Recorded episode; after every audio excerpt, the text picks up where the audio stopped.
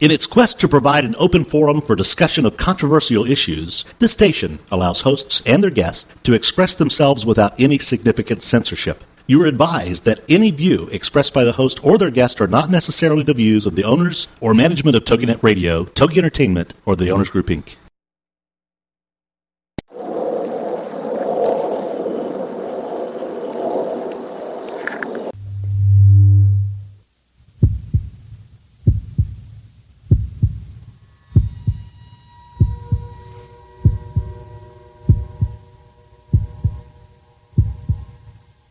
Come with us on a journey into the unknown, the unexplained, and the unbelievable. We will test your senses and challenge your beliefs. A world where science and religion clash. Or do they? You will meet real people and hear real stories, but you will not believe. You will witness strange sights and hear strange sounds, but you will not believe. This is the New England Ghost Project. Welcome to the. Good evening, everyone, and welcome to another edition of Ghost Chronicles International. I am Ron Kolick, your host, the gatekeeper to the realm of the unknown, the unexplained, and the unbelievable New England zone. Think. With me, maybe, is my co-host, all the way from across the pond, the most haunted ghost finder general, Dolph Richard Felix. Nope. We lost them. Okie dokie. Here we go. what is this? I'm oh, here. he's happy.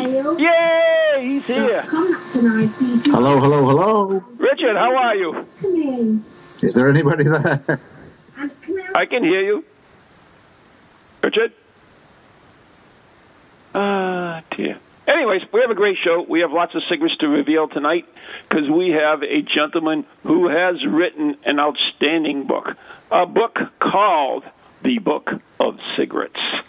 And I understand that all will be revealed once we uh, delve into this book. So as Donald, we, can you hear me? Okay, that's about so. Is there anybody there? I am here, Richard. Can you hear me? O- only just, yeah. But I- I'm. Right, Yay, How's you that? are here. That's better. Can you hear me on the phone instead? Okay, you there? Yep. I'm here. I'm on the phone now instead. Obviously, something wrong with Skype. I do apologise for that. Uh, Oh, but everything's God fine bless now. us.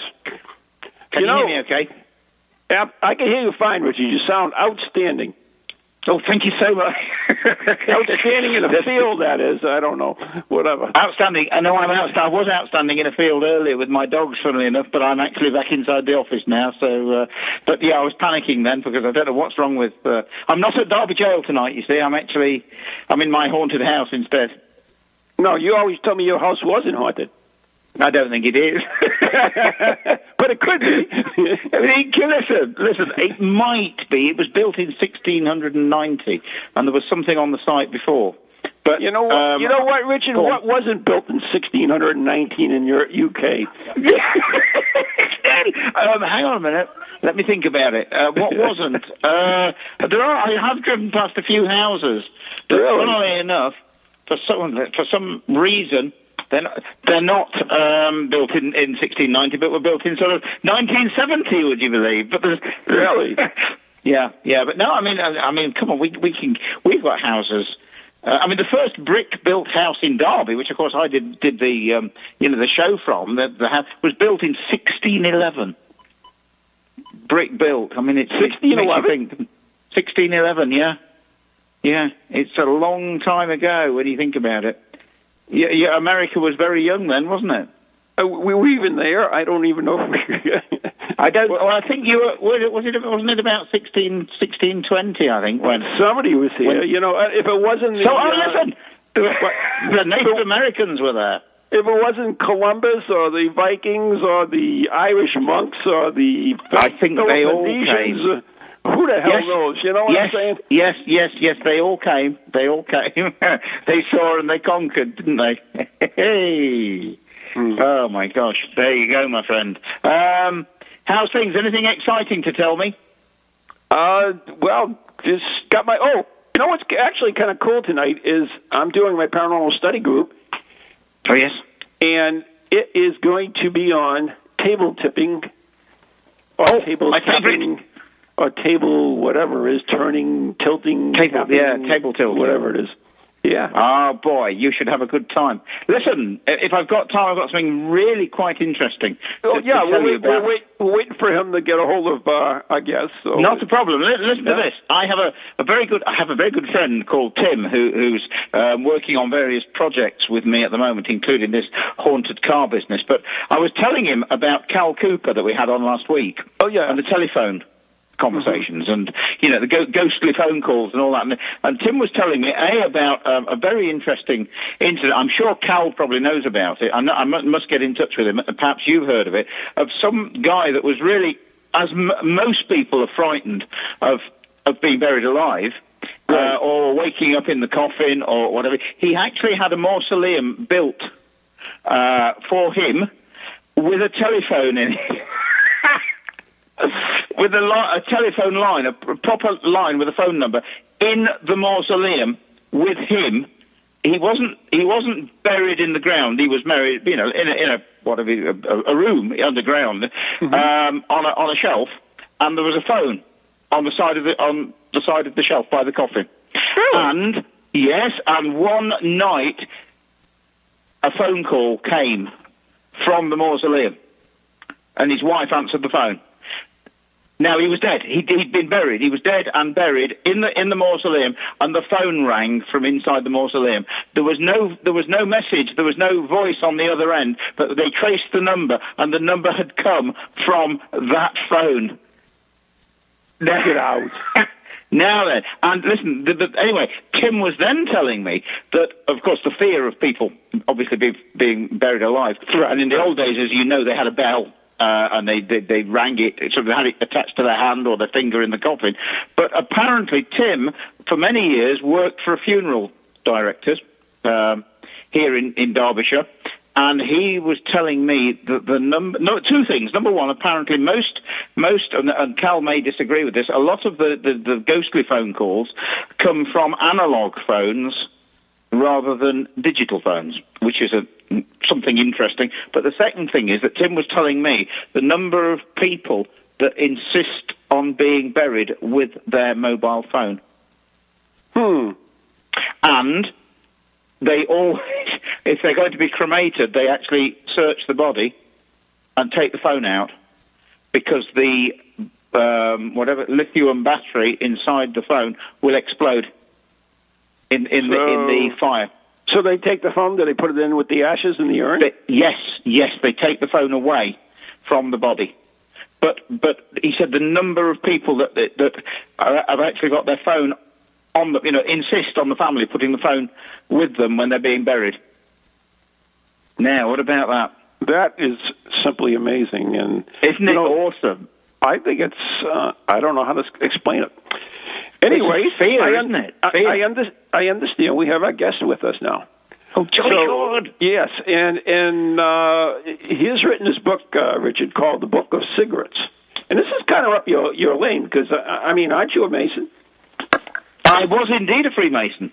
I suppose I, might, I I would imagine I don't know once a Freemason, always a Freemason. I, I would think, but I, I had to to um, unfortunately I I, I not resign, resigned because I couldn't afford the time to do it. Right. But yes, yes, indeed, yeah. All the I'm very interested. This so, sounds fascinating. anyways, th- this gentleman who uh, has written this book, he is a martial arts expert and practitioner. so was I. and yeah, also there you go. Uh, he holds Yeah. black black belts in various uh, Eastern and Western disciplines. And uh, so, without any further ado, why don't we bring him on the line and see what this book of cigarettes is all about? He is uh, no, no other than Daniel Pen. Oh God, Pandina, Pandina whatever. oh come on, Ronald. Hello. Hey Daniel, how, how do you say your last name? I, I apologize for that. It, it's a, it's a Spanish last name. It's Pineda, uh, but you did good. Pineda's fine. Pineda works. Uh, I can't. He's not very good at he's not very good at pronunciations, you know. It It, took a long it's time just fine. It's just fine. It's okay. I, I thought he about still having a uh, a nom de nom de plume. You know, that way it would make it easier, like John Smith or something. But Non de plume. he, he, he still has problems with Kieran O'Keefe, by the way. Uh, we, we're not going there. we're not going there, Richard. Okay. Uh, I'm Devon. He's not speaking to me as it is. I don't need any more. All right. You guys are having too much fun talking about all this stuff. This is supposed to be some serious scholarly stuff here. It is. Yeah, we, we- listen, we have to have we have to have fun. It, it- Yes. That's what it makes the world go round. No, Joe, no, Joe's no, always kept me from falling asleep when I was researching. you're looking at some old some old document, and you're like, "Oh wow, this is not as interesting or as sexy as you know the the Ghost Whisperer or whatever." You know. Besides fact, before we go any farther, I mean, I, I, I think he has a problem with. I think he also has a problem with the pronunciation of the word secrets. Is that right? oh no! Oh, here we go. oh, let's not be too mean to the host here. you, you know what? He's I don't get I don't get paid enough for this. All right? Do you get my message? That's great. This is great. so, anyways, um, on the serious side, what the heck is this book of cigarettes? I mean, it's intriguing. I have looked at it, not so I do know what it's about. But how would Well, you uh, describe it? I would describe it as an introduction, really, to um, what comprises the secret tradition um, in the mostly in the West. Although, you know, this idea of East East or Western traditions is kind of silly because we've been talking. Human beings have been talking and trading with each other and exchanging ideas uh, forever. So. Um, you know, a lot of the concepts, if people I know nowadays are, are much more familiar, tend to be more familiar with the Eastern concepts of, for example, yin yang or uh, the Buddhist concepts, but many of the same concepts are found in the Western traditions. And so this is uh, introduction to those things. And, you know, we touch on, in the book, we touch on uh, the astral plane and on the ghosts and on uh, also spiritual beings of all types and, and uh, really kind of look into what the what the Western masters have to say about these things. Ooh, I say. So, So, so, so my is- treat this is. Richard, Richard, is there and, and Daniel, is there Illuminati? Uh, are they controlling the world? Absolutely, there are the Good. Illuminati, but but there but it's you and me and everybody. It, we're all controlling the world. We're the all the centre of of- our own the big- universe, aren't we? Yeah, that's the big secret of of the secrets is that uh, at the end of the day, it's you. You're the. I, you're I the agree point. with you. Yeah. Yeah, we are the centre of our own universe. Each one is an individual. Exactly, exactly. And that's really what I would say the message. I think a lot of times that self centered view is perverted and used as an excuse to, you know, just do whatever you want and and and uh, and hurt people or to be selfish. But um, if you take that view as being that every single person that you encounter is an aspect of that unity, and that you you know every every spiritual being or every idea is an aspect of yourself, then there's really no room for that selfishness because um, you realize that you're all in this together. So there's a, a little bit of a perspective shift that occurs. Yeah. Yeah. But each person, let's let's be honest, every person believes themselves to be and is unique. Uh, you know, there's only one. We we may look like someone else, we may act like someone else, we may we may sound like someone, but you know, every every single being on this planet and what's beyond is is unique and individual. And it, the, as I keep saying, this, really, if, if we only realise it, the centre of our own universe, aren't we? Yes, yes, definitely. And that's what that's really what the secret traditions are all about. Um, and they're about instructing someone in reaching that conclusion on their own through experience rather than through theory. So that's really what would separate, I would say, the mystery traditions from uh, religions based on you know you you listen to what the founder said or you read what the founder says and so you believe or you don't believe the mystery traditions are are, are essentially gnostic in nature in that it's through experience through work you can actually experience the divine presence here and now rather than uh, at some later date uh, in an urn with a cell phone uh, Yeah. so so that's kind of the idea is to experience it right now. Yeah. But of course, uh, religion, all, mo- many religions, of course, um, over the years have tried to take away the individuality of us. Uh, because, you know, obviously, how can I put it? Uh, you know, if everyone thinks they're an individual, then, then no one can control them, I suppose, is, the, is, is and that's what's happened, isn't it, over the years? exactly. But we have been controlled. Yes, yes, but you know, it's it's through the willing. We have been willing. Yeah. We have been willing slaves in many ways because we've Yes, traded uh, we've traded it for security. Yeah, well, like And, sheep. uh, yeah, and that's and you know, from a certain point of view, that's what society is. Society is the trade-off. You know, you're trading off a certain level of autonomy for uh, a certain level of security, and that's just kind of how it works. Um, however, you know, what we try to do as as, uh, as initiates is we try to consolidate uh, those things. We try to synthesize them so that uh, we don't lose ourselves along with working with others.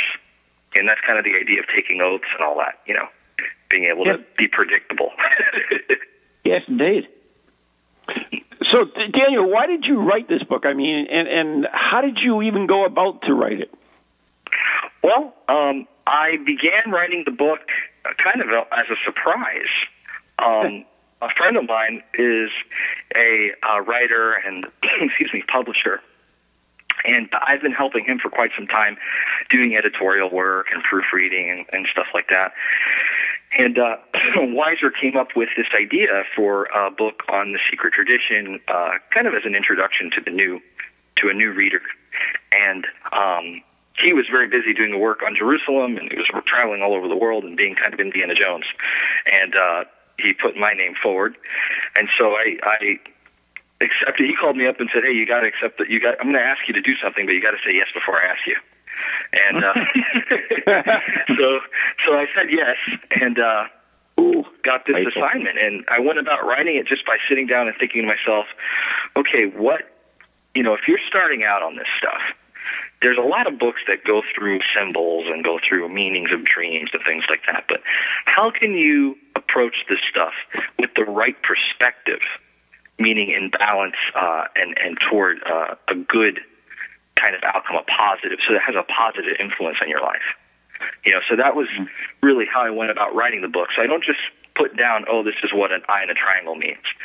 I say, well, this is what an eye in a triangle means if what you're trying to do is make your life better through this symbol.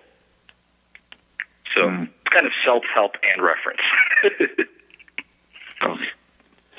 And, and did a lot of your sort of ideal sort of um, ideas, for want of a better, come from the fact that you are uh, involved in martial arts and, and, and things from the East, that sort of thing?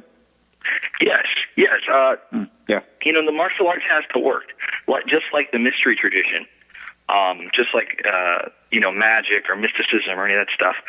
Um, you know, the thing is, if you play a song for someone and they don't like it, uh, it, art is subjective in many ways. So it, it works for me, it doesn't work for me. But in the martial arts, if you don't move out of the way, you get your nose broken. And so there's this kind of objectivity to martial arts, in that yes, it's still an art form, and yes, you know you are expressing yourself, but at the same time, buddy, you better get out of the way because there's a sword coming at you. And uh, my approach to the spiritual uh, traditions is pretty much the same. Is that, yes, there's this subjective aspect to uh, to it. However, there are certain principles that must be uh, non-negotiable, or you're going to end up a cautionary tale. You know, so that's that's how we approach it. Yeah.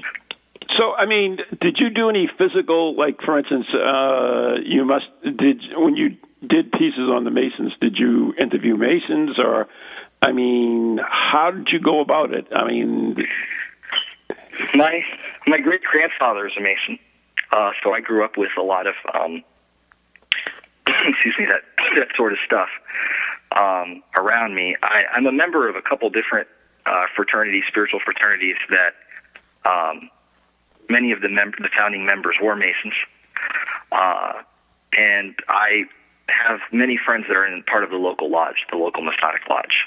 Uh, so I spoke to them as well. And you know what I really wanted to do was respect the rights and privileges of Masonry. I did not want to um, divulge any secrets or you know I really did I didn't want to show things that you know and in terms of masonry the secrets are the word the grip the sign you know that's those are the real things that that, that you want to uh you want to make sure you don't divulge because each lodge might have a different one or you know there's there's things you don't want to talk about as as in respect to the mason so um i really wrote my piece on masonry with the highest respect and admiration for that fraternity um you know without which which has without a doubt influenced uh the world in in Oh, yeah. humongous ways Yeah, very, very much so. Yeah. But you see, the thing is, that, as as you call it, a fraternity, um, a brotherhood, um, sisterhoods, whatever. Um, they are, you know, groups of people that come, like-minded people that come together in the same way. To be honest, I always refer to it in the same way as a as a soccer team does. Um, Yes. You become you become teammates, friends, uh, eat and drink together. Uh, celebrate together. Um, when things don't go so well, you you're there, to, you know, for each other. When you lose, um, and and people for some reason, and, and, the other thing is, it seems you know, it's a similar thing as um, if if if your goalie, goalkeeper, or whatever it was, um, owns a, a TV uh, company or something, then he'll probably give you discount because you're a team team member, um, and so you'll get the TV a bit cheaper. And it's exactly the same in Freemasonry and and any other, as you call it, fraternity. You know, it, but people seem to get jealous of it and think that they're secret societies that are, you know, and it, it always has to be bad, doesn't it? And it's not. Well, we tend to project evil when we have ignorance. You know, That's wherever we true. have a wherever we have a dark spot in our sight, we imagine bad things. Which most of the time, you know, if you're talking about evolutionary, you know, uh, if you're talking about evolution, then you're right. You know, what, what's in the dark Right. is only things that'll bite you and hurt you and things like that. Exactly. That's I was just, that's just to say. What you know? What is evil? The absence of light. You know. I mean, that's what Yeah, that's a, so that's fine. I mean, it's okay. That's okay. But when it comes to fraternities and spiritual secret societies, many many of the time, the secrets are really there to help the candidate because the way that we instill the lesson many times uh, is through the element of surprise and through the fact that the candidate has no idea what's about to happen to them. So they're in a state where they're very receptive because they're looking for the next uh, the next piece. And so when you when they're at that level, when you throw at them, when you present them with a teaching, um, it, it sticks. You know, I could come up to you every day and say, "Hey, you know, love your neighbors as yourself. Love your neighbor as yourself." But if I put you in a situation where you are absolutely destitute and your neighbor has to step forward and vouch for you, uh, then for the rest of your life you will have that lesson readily at hand. Yes, very true. Actually, that's fascinating. Now, I mean, in your book, you, you go into a little bit about uh, symbols and what is there true meaning to symbols, or is it just something we perceive? I think that, like everything, it's always it's it's not either or. I think it's yes and this too. You know, it's that the yes symbols have an inherent meaning to them. I I do believe that, but I believe that over time, depending on a culture or, or even the experience of the individual, that your personal relationship with that symbol can also change.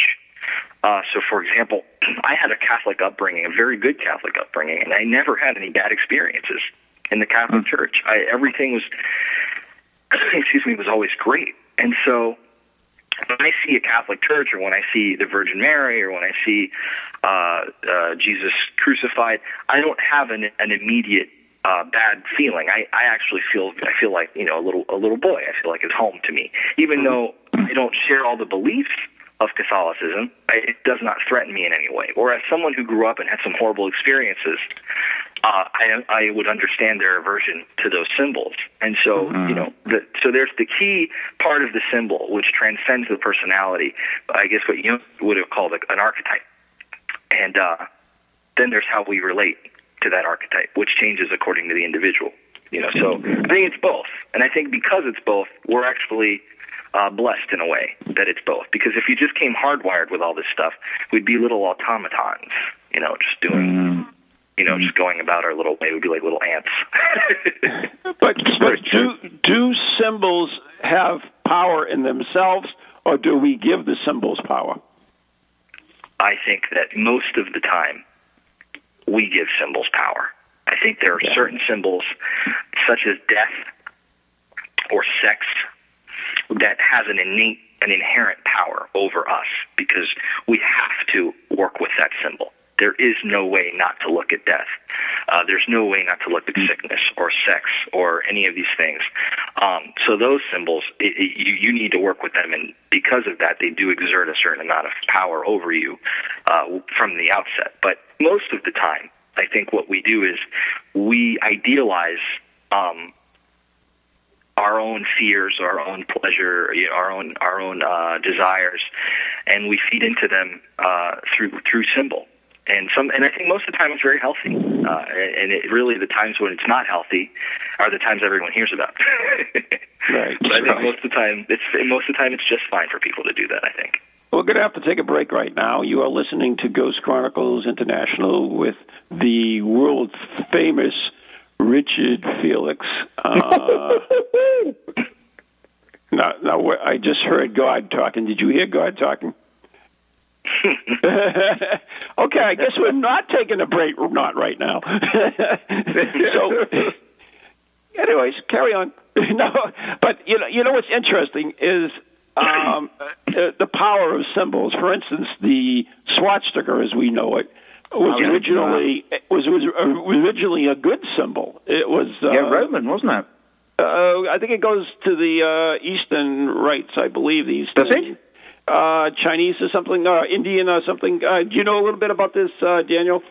I have actually seen swastikas all over the place. I've seen Okay. swastikas in the east. I've seen them in the western stuff.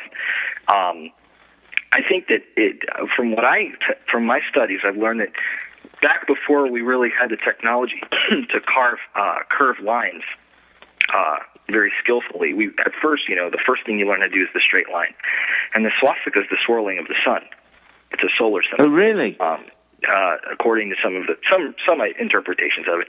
You know, you never know. You got to go into the head of the first guy to do a swastika to really figure out what was going on. Yeah. Maybe, maybe maybe he saw some sticks like that, and he just. Yeah.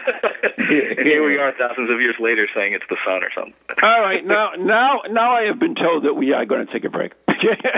So, anyways, you are listening to Ghost Chronicles International with uh, Richard Felix and Ron Kolick. That was kind of a, a letdown from the last one, wasn't it, Richard? That was a big letdown. That one was. and and our, our very very special guest has been Daniel Panada. Pineda, you got it. Pineda. Thank you.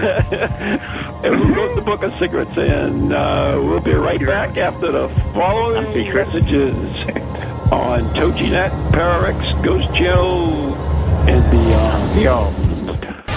Welcome to TogiNet, radio with a cutting edge.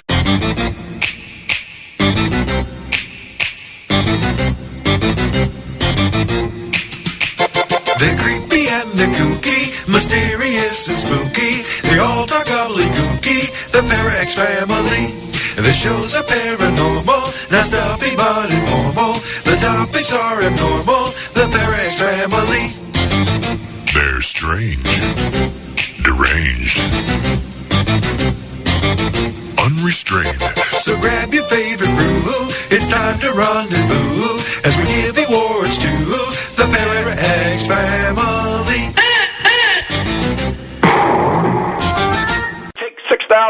6,427. All right.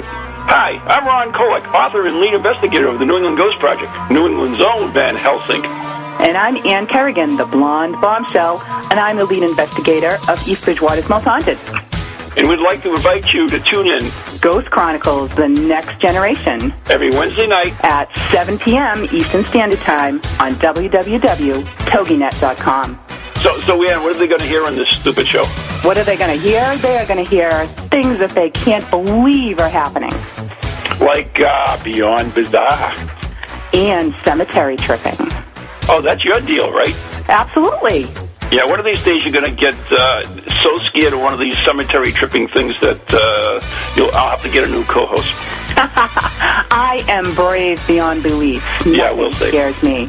So, anyways, if you're bored and you got nothing to do on Wednesday night, tune in to Ghost Chronicles Next Generation with Ann and Ron. See you then.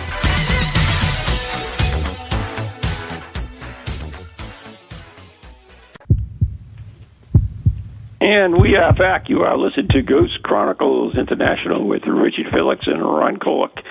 And uh, join us tomorrow night for Ghost Chronicles Next Generation, where we will have uh, Deb Miller, who actually speaks to people in comas and with the Anheuser disease or whatever that is.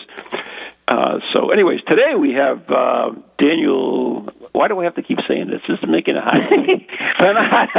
You're very old. You're rotten to him. You really are. Oh, the Sorry. book, Pineda, the book, Daniel Pineda. Pineda, Pineda, uh, who is the author of the Book of Signals. You know, I shouldn't be messing with this guy. He's got a freaking black belt and something or other. It's all right. The more the more black belts means that you won't get hurt if you mess with us. Yeah, the, the beginners are always the ones that hurt you. the, the higher level you are, the, the less likely you are to hurt anybody. Really? Was it black belt in karate, yo? Um, I have uh, black belts in uh, a lot of Japanese systems, Oh. nine separate uh, Japanese systems. I'm also a, a master instructor, Philippine martial arts, and a full Wow. instructor of uh, Bruce Lee's uh, fighting method, Jeet Kune Do. Oh, I say. Right, I- well, that I makes just- me a bit insignificant. I, I, I, wait a minute. I took Aikido in college, which was That's great. That's a awesome. Where'd you take it to, Ron? very good, Richard. That was a good one. Anyways, we are talking about the. Oh, wait a minute. Uh, you, you also have martial arts, don't you, Richard? Oh, well, I, was, I, I did taekwondo for about uh, nine years, but I failed my black belt. I'm afraid. Oh, So Well- yeah, unfortunately, and I had to, I um, I was instru- I was doing too much instructing and not being instructed enough. Uh, and then Oh. I, I, in the end, I, I got married and I, resi- I resigned. And then four months after I'd, I left, they put me in for my black belt. And I thought, I'll go on then. I'll go for it. and I failed. So I'm a failed black belt. God, but it, it's better better to have tried and failed than not to have tried at all. You're, you're right. Absolutely right. Yeah. Yes, 100% agree with that statement. So, Yeah, nice any- one. anyways, Thanks, Ron. that's all right, Richard. That's what I'm here for. Anyways, Daniel, uh, I mean this this book does. We were talking a little bit about symbols, which I, I think are extremely important. Uh, you know, the people with the uh, conspiracy uh, theories who talk about, uh, for instance, Washington D.C. and if they uh, they got all the the buildings have all kinds of symbols in them that are all Freemasonry, and it, it means it's all about the Illuminati. And I mean, what is truth and what is not in that? Is is that truth or is it? Uh, I think, well, you know, the Masons are just like any other group of people. You know, they have jobs, they do things, and if you have a certain belief that uh, the symbols that you work with are are beautiful and uh, can really um, help uh, humankind be better, then you're going to put them in, in funny places. You're going to put them in places where people see them. Uh, and, you know, the, the architects that over the years have worked in Washington, D.C., uh, either, you know, designing the buildings or putting the art, you know, wherever it goes or the different uh, statues, um, I don't think you need to be in a secret society in order to know that, you know, a sword uh, means power and balances mean justice. So that, you know, um, you know, an eye with the, the all-seeing eye throughout has been used throughout history uh, to symbolize providence and and the, watch the watchfulness of, of God. Um, so I think that, yes, there's definitely something to the design theory that, that Washington was designed in order to uh, be kind of center of occult wisdom. But at the same time, I, I really don't think that it's one group or one person or one or even one ideology that has gone into it. I think it's a melting pot, which is what you know, really what our country is, what the United States is. It's a melting pot of ideas and, and symbols that hopefully uh, we can use to be better. You know, mm-hmm. hopefully we can learn from them. When you mentioned Washington, do you, did you mean Washington, the the, the, the city? Washington D.C. Yes, sir. Yeah, okay. Because because uh, uh, I mean, funnily enough, George Washington was a Freemason, wasn't he? Oh, there were there were quite a few Freemasons in the, the founding fathers, but that's that's and neither here Benjamin. Franklin. Yes. George Washington was actually the, the master of the lodge uh, Right. that he was Yeah, a part of, yeah. and Ben Ben Franklin was the master of the lodge in Paris. Indeed, that's Uh, right. I yeah. think it's the. Seven Seven Sisters Lodge, I believe he was uh, Yeah. the master of in Paris. Uh, and that's the, the funny thing about Franklin. I've included him in my book. Um, Ah. Uh, he's in, he's in there, and um, uh, the reason I included him was, you know, he wasn't an occult writer. He he didn't do you know books on magic or spirituality like that.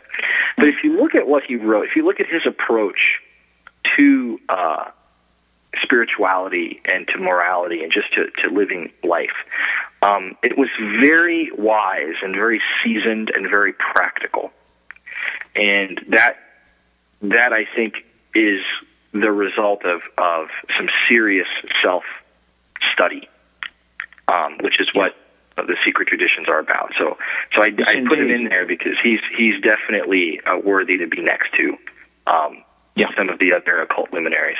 Yeah.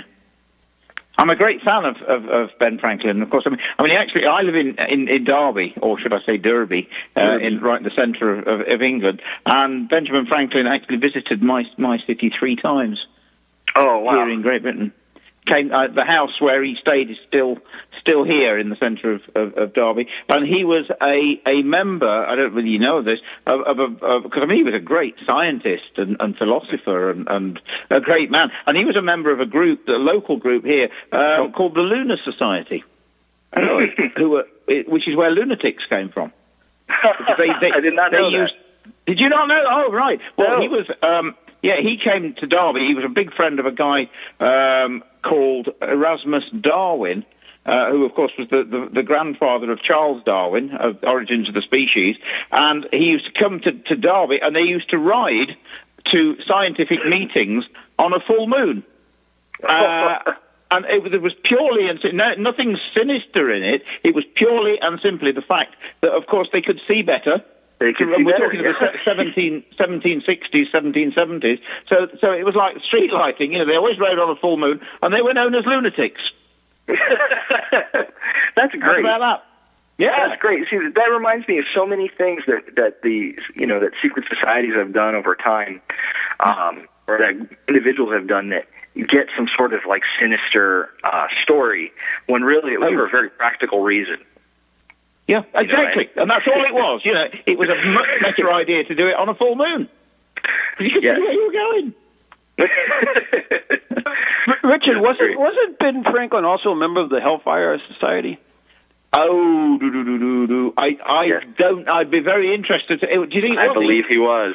I believe Ah. he was part of the Hellfire Club or the Hellfire. I wouldn't be so. Society. But again, again, here we go, guys. Same old thing. You see, um, we're, we're talking of of they, they've been Uh, and, and I'm sure there was a, you know, I, I would imagine there possibly was in, in all societies um, a certain amount of sex and drugs and rock and roll um, that went All the good ones. went on.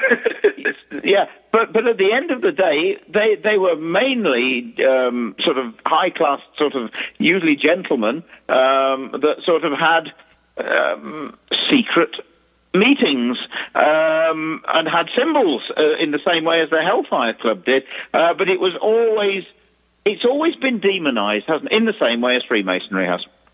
Yes, and even in, at the level of the individual. I mean, in the early 20th century, uh, you had Aleister Crowley, for example.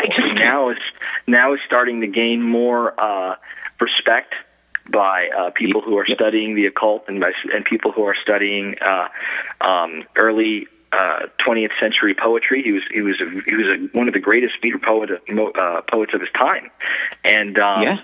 you have uh, his reputation was smeared during his lifetime, and many times it was because he had such a good sense of humor that he didn't Yep. he didn't think it. He thought it was funny. You know the things they were saying about him. Yeah, yes, he would, uh, and would add fuel to the fire, no doubt. Yeah, and and he did. And you know he was one of those guys. Being that there's no such thing as bad press.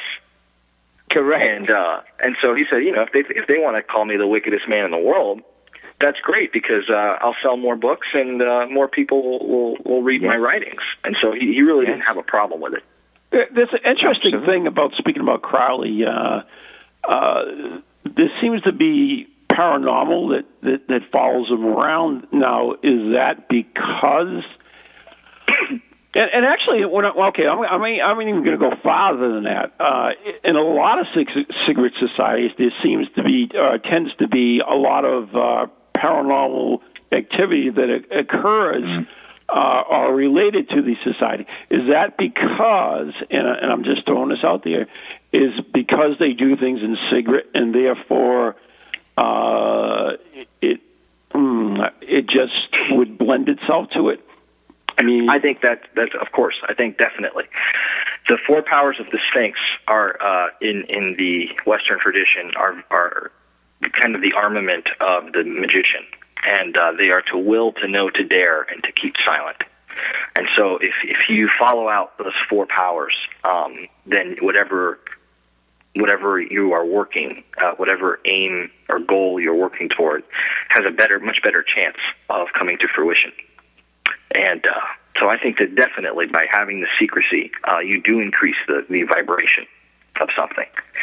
Um, but at the same time, occult members, uh, secret society members, tend to be the worst secret keepers on the face of the planet. Really? Yeah, I mean, all Crowley uh, ended up publishing, you know, the Golden Dawn material. Now, of course, he yes. he he believed that uh, uh, it was defunct, so you know he didn't see it as an oath as oath breaking, and also because of his um, spiritual beliefs, he didn't see it as an oath uh, breaking. Uh, but that just happens all the time.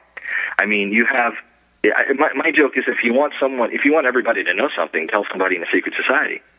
And um, yeah, right. You know, if if they are really secret, they're not doing a very good job of it. I mean, the Freemasonic uh, symbols are everywhere. You know, you driving down the highway, you see where the lodge is. You know, so uh, I always say uh, that you know we're not really secret so much as we have secrets. You know, That's true. That's society very true. itself has yes. secrets. The society is not secret in itself. Uh, there have been some secret societies over time, but they tend to come together uh, for very specific aims, uh, such as the assassination of, you know, uh, for example, the assassination of Julius Caesar. You know, that was a secret mm. society came together for a short time and then disintegrated after uh, after it worked. Um, you know, so those tend to be the kind of societies that we should really be worried about, are the ones that are really secret and that have political or criminal ends. Um, yeah, that we don't know about. yeah, exactly. It's what you don't know that kills you. You know. That's true. Yeah, and they are good at keeping secrets because they have to.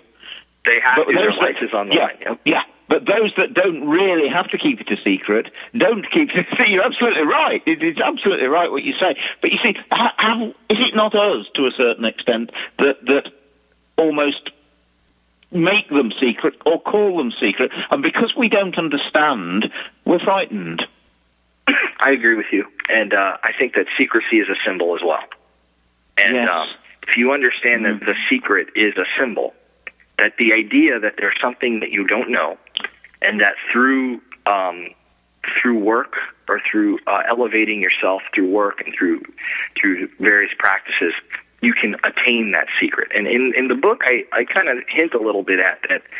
The secret, the secret, you know, big S, um, right. is really a point of view rather than a piece of information. And that if you if you mm-hmm. change your point of view, um, then all of a sudden these new and beautiful things uh, come out, and and you get a bigger world and, and a more interesting one.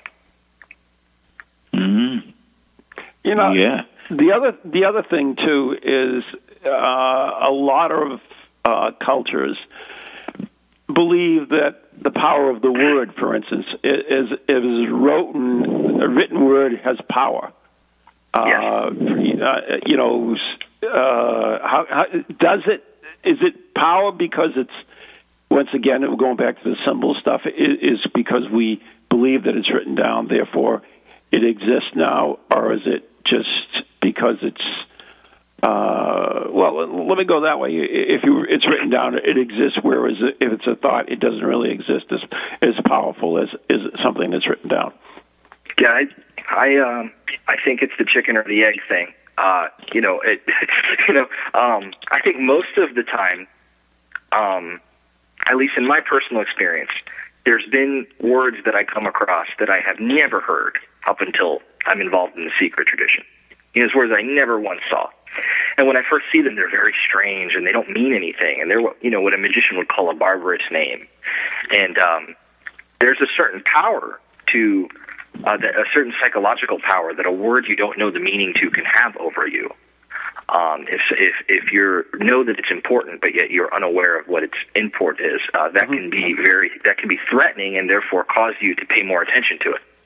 Which is again one of the techniques of the secret societies, is to cause you to be afraid of the very thing they're going to make you love, uh, because you know you pay attention to it more, and as you pay attention, you start to notice things, you make observations, and before you know it, it's familiar, and and you actually um, have come to to have an, an affection for it. And so when it comes to like, for example, the word. Um, uh, the word Yod He Vav He, you know, the divine word, the four-letter divine word uh, of God in the Hebrew tradition. Um, you know, I had heard the word Jehovah or Jehovah growing up, mm-hmm. uh, but I had never really seen it written. Right. I had not ever given it any thought other than it's what you know people a name for God. Mm-hmm. Um, and when I got involved in the secret tradition, there, you know, all of a sudden it was like an element. It talked about the four elements. It talked about uh, these yogic processes where the mind is halted uh, through the use of the name and the pronouncing of the name and all this sort of stuff. And over time, you know, I can honestly say that now the word means a lot more for me uh, than it did when I first started. So I, I think that you know the the idea that the word itself can have some inherent power is definitely uh, is definitely valid. But through working with the word and through making it a part of your life, you you give it power, and mm-hmm. hopefully you do it in a way that has a positive outcome for you. There's a lot of words that we've given power to that that don't have positive outcomes.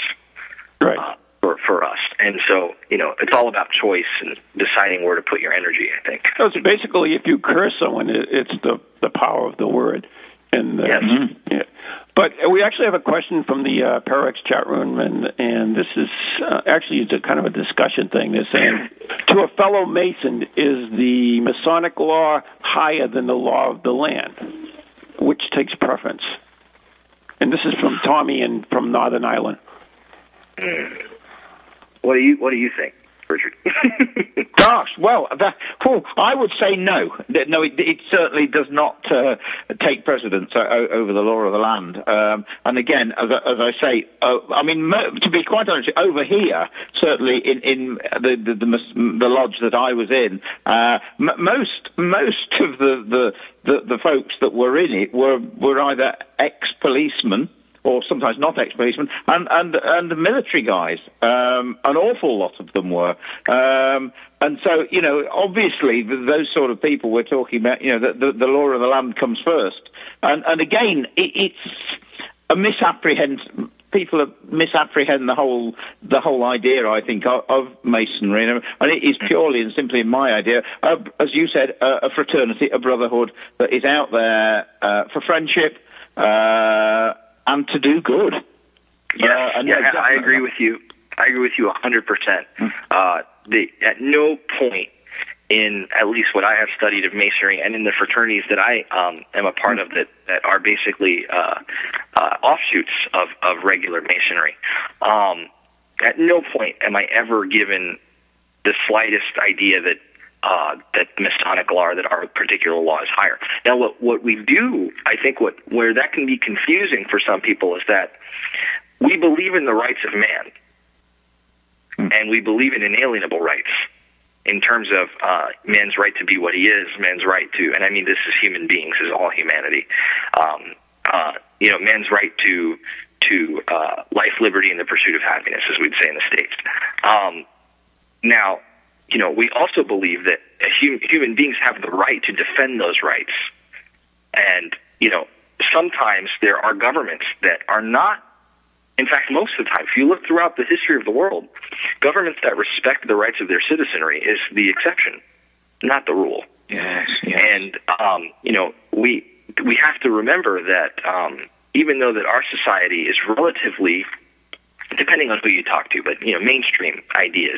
Our society, our society is a free society. You know, compared to what's going on right now in Libya, for example, or yeah. you know, yeah. or North Korea. You know, we have a free society, and so, you know, um, yes, I would say that the that the ideal is that the Masonic law, the law of liberty, or the the law of uh, you know the law of uh, brotherhood and fraternity and, and looking out for each other and doing the right thing and all that would be in line with the law of your country. And if it's not, if it's not, if you live in a country, which I have friends that, that live in, in countries that it's not that way, um, and family members, um, being of Cuban descent, um, I have you know family members that live in countries where it's not that way. Um, your, your emphasis, rather than meeting at the lodge all the time, which is important, uh, you need to you need to go out. and You need to change train, change your country. You know, and you need to make it a, a, a place where that where freedom is is uh, freedom is the way things go. So, you know, according to our tradition, um, you know, human beings human beings want to be free. They inherently want to have liberty. They want to have freedom of thought, and uh, I mean, that's what masonry is all about, as far as I, I'm concerned. Cheers. Absolutely. Okay. If anybody has a, another question, by the way, they can certainly call in at uh, eight seven seven eight six four four eight six nine eight seven seven eight six four four eight six nine, or join us uh, in the TogiNet or Pararex chat room.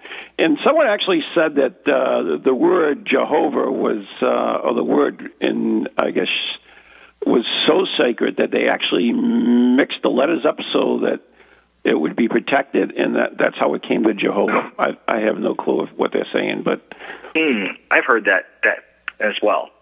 I've I've heard actually that there's a lot of ways to pronounce that name.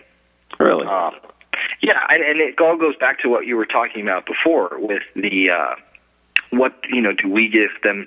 Do we give symbols power, or do they have an inherent power in them?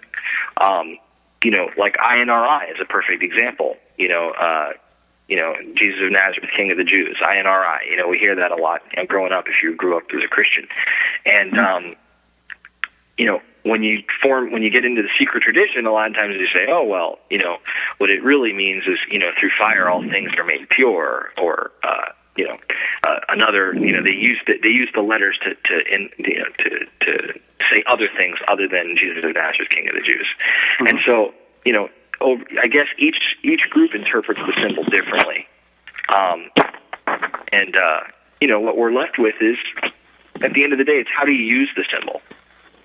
Yes, indeed. We all we all we all say the word God. You know, we say it all the time.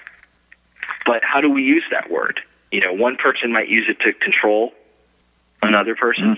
Uh, another person Yes. might use it to to help liberate themselves. So, uh, you Right. know, Yeah. But I mean, it, it, it goes all the way back. I mean, if you really look all through history, objects, uh, symbols, be, being those objects, um, have a lot of power. When you think about it, you know the the Roman legions when they, when they went into battle, they carried the the standards or whatever they were. Uh, that Mm, certainly meant things right.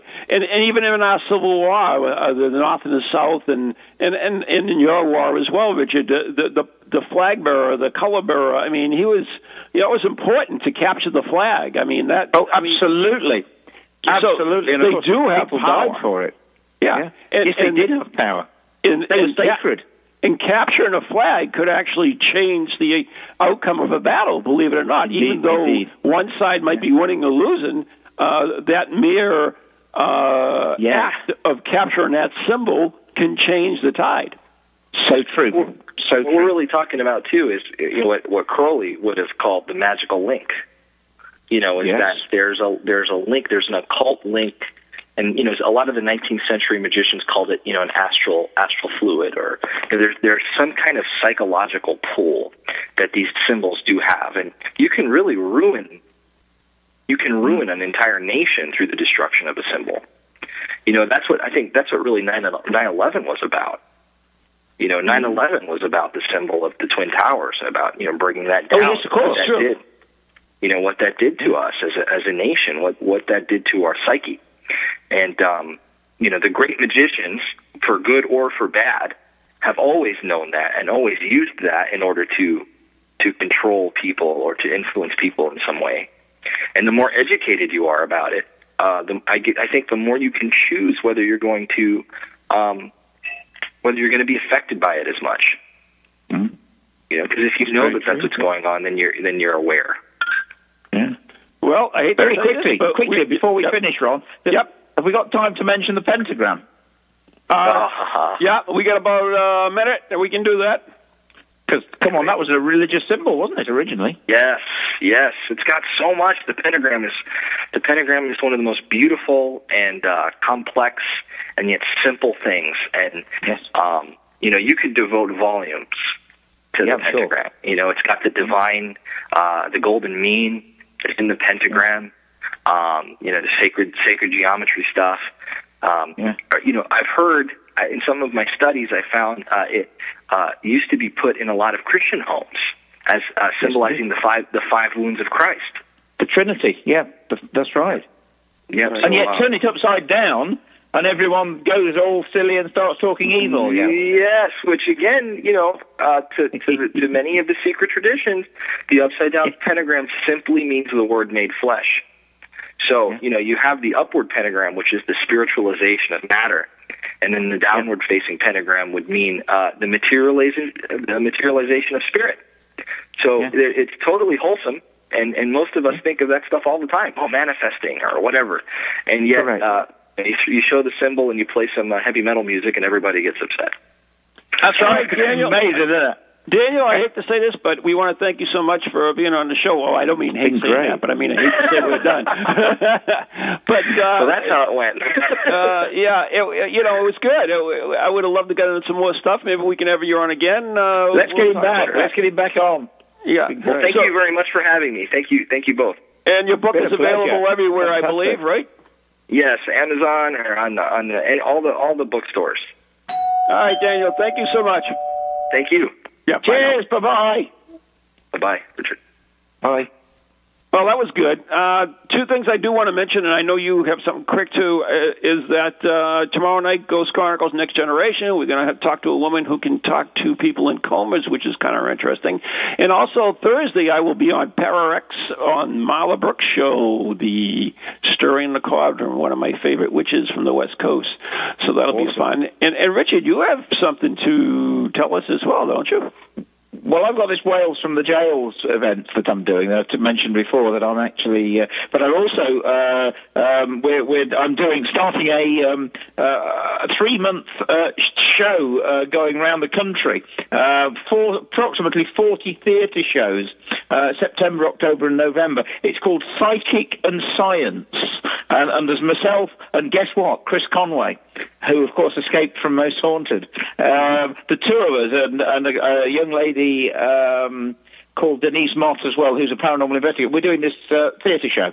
Uh, and hopefully, with a bit of luck, Ron, we've got them all coming on, on the show next, next Tuesday night. Oh, excellent. 22nd. That would be good. Uh, we, we have a quick Um, question. Quick question for the chat room for you, Richard. So uh, Paul Yeah. wants Paul wants to know. He says, "Are you including Ruthin Jail in your ghost tour?" Yes, I will be going to Ruthin Jail. Uh, indeed, I will, and lots of others all around the country. And Ron, I've, I've had an email from a lady. I live in Sacramento, California. I've been listening faithfully to your radio show with Ron Kolek. You are such a delight to listen to on Ghost Chronicles, and she's coming over here to Derby to do a ghost walk with me um, on the 5th of April. She's actually coming over here to do a ghost walk, and her name is, her name is Sherry, Sherry Ledenbach. And Sherry, if you're listening, um, I'll do my best to try and be there for you, my love. But I will Uh, you back. you, will do fine, Richard. But you know what? When you came over here, I was totally impressed with your presentation. It was it was awesome. I, I really Ah. enjoyed listening to you. And trust me, I heard the same stuff over and over again. There you go. well, we will need to get you over here, Ronald. We really I, do. uh, uh, yeah, it'll happen. It'll happen when It it's supposed to happen. Of It course. will indeed. But any, anything else quick? Oh, tomorrow, tonight, by the way, if if you're in uh, Andover, you want to come down to Andover, we will be doing my paranormal study group, which will be table tipping, tapping, turning, tilting, whatever the hell it is. You're right. You Yeah, watch it rise from the floor, my friend. Oh, it'll be interesting. So, Richard, Hey. once again, it's a pleasure. It's been great. Really good show. Really enjoyed it. Well, have a good night, everyone. Talk to you soon, guys. Happy hauntings.